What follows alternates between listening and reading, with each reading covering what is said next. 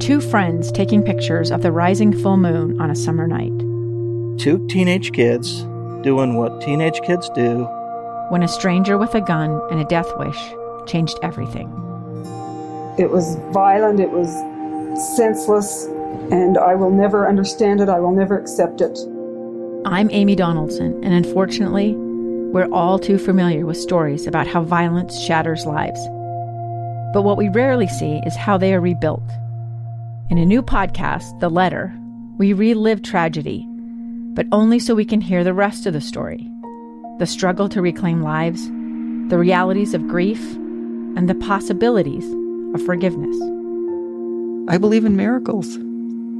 Sometimes I thought, there are no miracles. Yeah, there are, and this is a big one. Follow the letter at theletterpodcast.com or wherever you get your podcasts. Welcome to this Friday episode of Live Mic. Friday before Halloween. Fun happens tomorrow.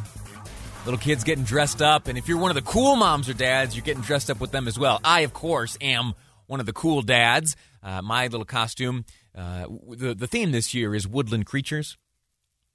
Little Piper's a skunk. I'm a raccoon. Mom's a deer. That's adorable. I'll post some pictures tomorrow.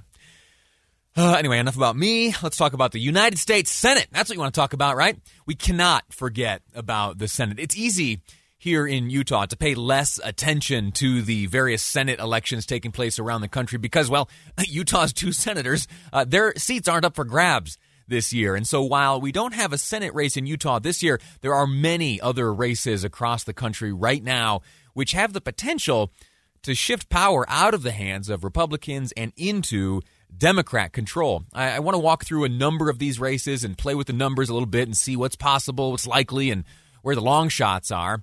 Uh, as things stand at this moment, Republicans are in control, right? Majority Leader Mitch McConnell and Republicans are in control of the Senate, and they have been since 2015. The, the breakdown of the 100 senators who make up the upper chamber of commerce uh, of Congress rather is 53 Republicans, 45 Democrats. Uh, and you might say, hold on a second, that doesn't add up to 100. Nope, there are two independents. You know, certainly, of Bernie Sanders from Vermont, the one you might forget about from time to time. Uh, and I'll admit that I forget about uh, Senator King myself. Maine has an independent member of the United States Senate, Angus King, though about these two, they caucus with Democrats, meaning that their votes uh, are almost always in lockstep with Democrats, and they uh, will, you know, be a Democrat a reliable vote.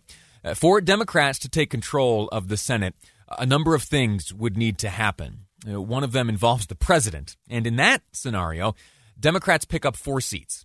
Uh, I say four because the, the highest likelihood is that that race in Alabama is likely to turn over to Republicans. Doug Jones occupies uh, the seat right now, uh, and so that one that one is pretty much a, a definite Republican victory. And so, uh, to for, for, Democrats to regain control, they would need to pick up four seats. Uh, that would tie the Senate. Then, then. Uh, should Joe Biden win the presidency, that then makes Kamala Harris president of the Senate and also the tie breaking vote. Uh, much of uh, Mike Pence's experience over the past four years has has not involved many tie breaking votes. In fact, I'd have to go check and see which ones he has participated in. None uh, come to mind, though I know he has, or I believe he has. The the vice president, as I said, is the president of the Senate. It's one of the very few constitutional duties bestowed upon the vice president. And should the elected members of the Senate uh, end up being split 50 50, at least in terms of caucus numbers go, uh, it would be Kamala Harris. Uh, each time a uh, split decision was made in the Senate, she'd be breaking the tie. In the other scenario, it's a little straightforward, a little more straightforward, and that simply requires Democrats to flip five seats.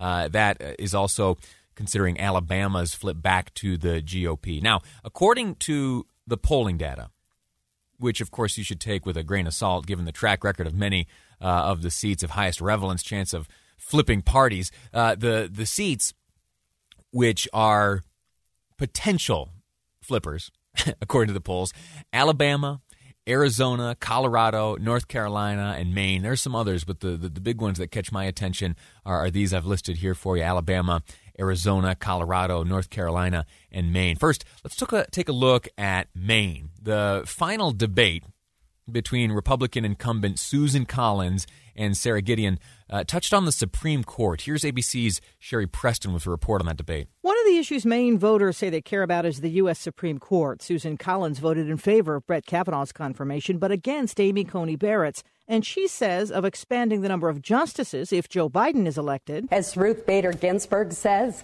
nine is a good number, and that's the number it's been since 1869. Okay. Uh, we should not pack the court. Her opponent is Democrat Sara Gideon. Senator Collins, you have packed the court. You have packed the court. You hand delivered Donald Trump and Mitch McConnell's judiciary agenda and an ideological court to the American people. Sherry Preston, ABC News. So there's a taste of Maine. That's why uh, that that's you know one of the debate issues certainly on the minds of Maine voters right now as they make that decision. So that's one to keep an eye on uh, come Tuesday night and as uh, you know results pour in. I'm not sure. I, I, have been asked when do you think results will be finally certified in all the races? When will this election uh, be settled? And I, I, I, would be foolish and naive if I were to give you a guess. I hope it's quick. Uh, I don't expect it to be Tuesday night, uh, but I hope it's quick. I hope by the weekend uh, we know who is who will be occupying which office come January. Now, uh, Maine important to follow. Now on to Alabama. I mentioned Alabama is a state with a high chance of flipping, but that but that this flip would be from the hands of Democrat control over to Republican hands. Democrat Doug Jones won the seat in 2017. Do you remember this one? It was Doug Jones uh, uh, up against uh, Roy Moore. Remember, Roy Moore had some uh, some troubling complications in his past. Uh, let's leave it at that. Well, now Jones is up for uh, reelection against a former college football coach, Tommy Tuberville. The way I was raised, before a football game, you stood to honor America, and after the game, you knelt to honor God. But today, those values are under attack. Socialism, abortion on demand, open borders, it's got to end. So I'm getting off the sidelines and into the fight. As your senator, I'll have President Trump's back. Now that that race is, is likely to be won by the, the man from which you just heard, Tommy Tuberville, uh, former college football coach. And as you listen to that, did it sound like movie perfect?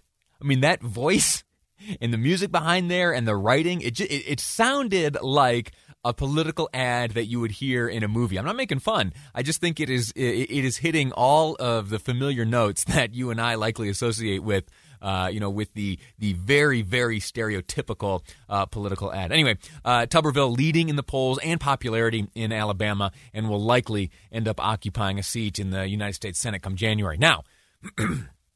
Now, where do the Democrats feel confident? Uh, one place is in Alaska. There's an interesting race between uh, first time Republican Senator Dan Sullivan, who is facing a tougher than expected challenge from uh, a doctor up there, Dr. Al Gross, who is running as an independent, uh, but like Angus King and Bernie Sanders, expected to caucus with Democrats. I'm Al Gross, and I was an orthopedic surgeon here in Juneau.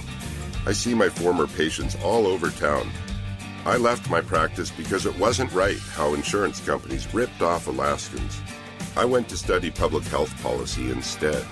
We can jumpstart our economy by lowering Alaskan healthcare costs so more businesses move here. I approve this message because Dan Sullivan's voted over and over to kill affordable health care. One thing I'll say about those two challengers, uh, the two that we've heard from thus far in this segment, they both have really cool voices. I, and I, as a, a talk show kind of guy, I am envious of those strong, powerful, clear voices. I wish I had one myself.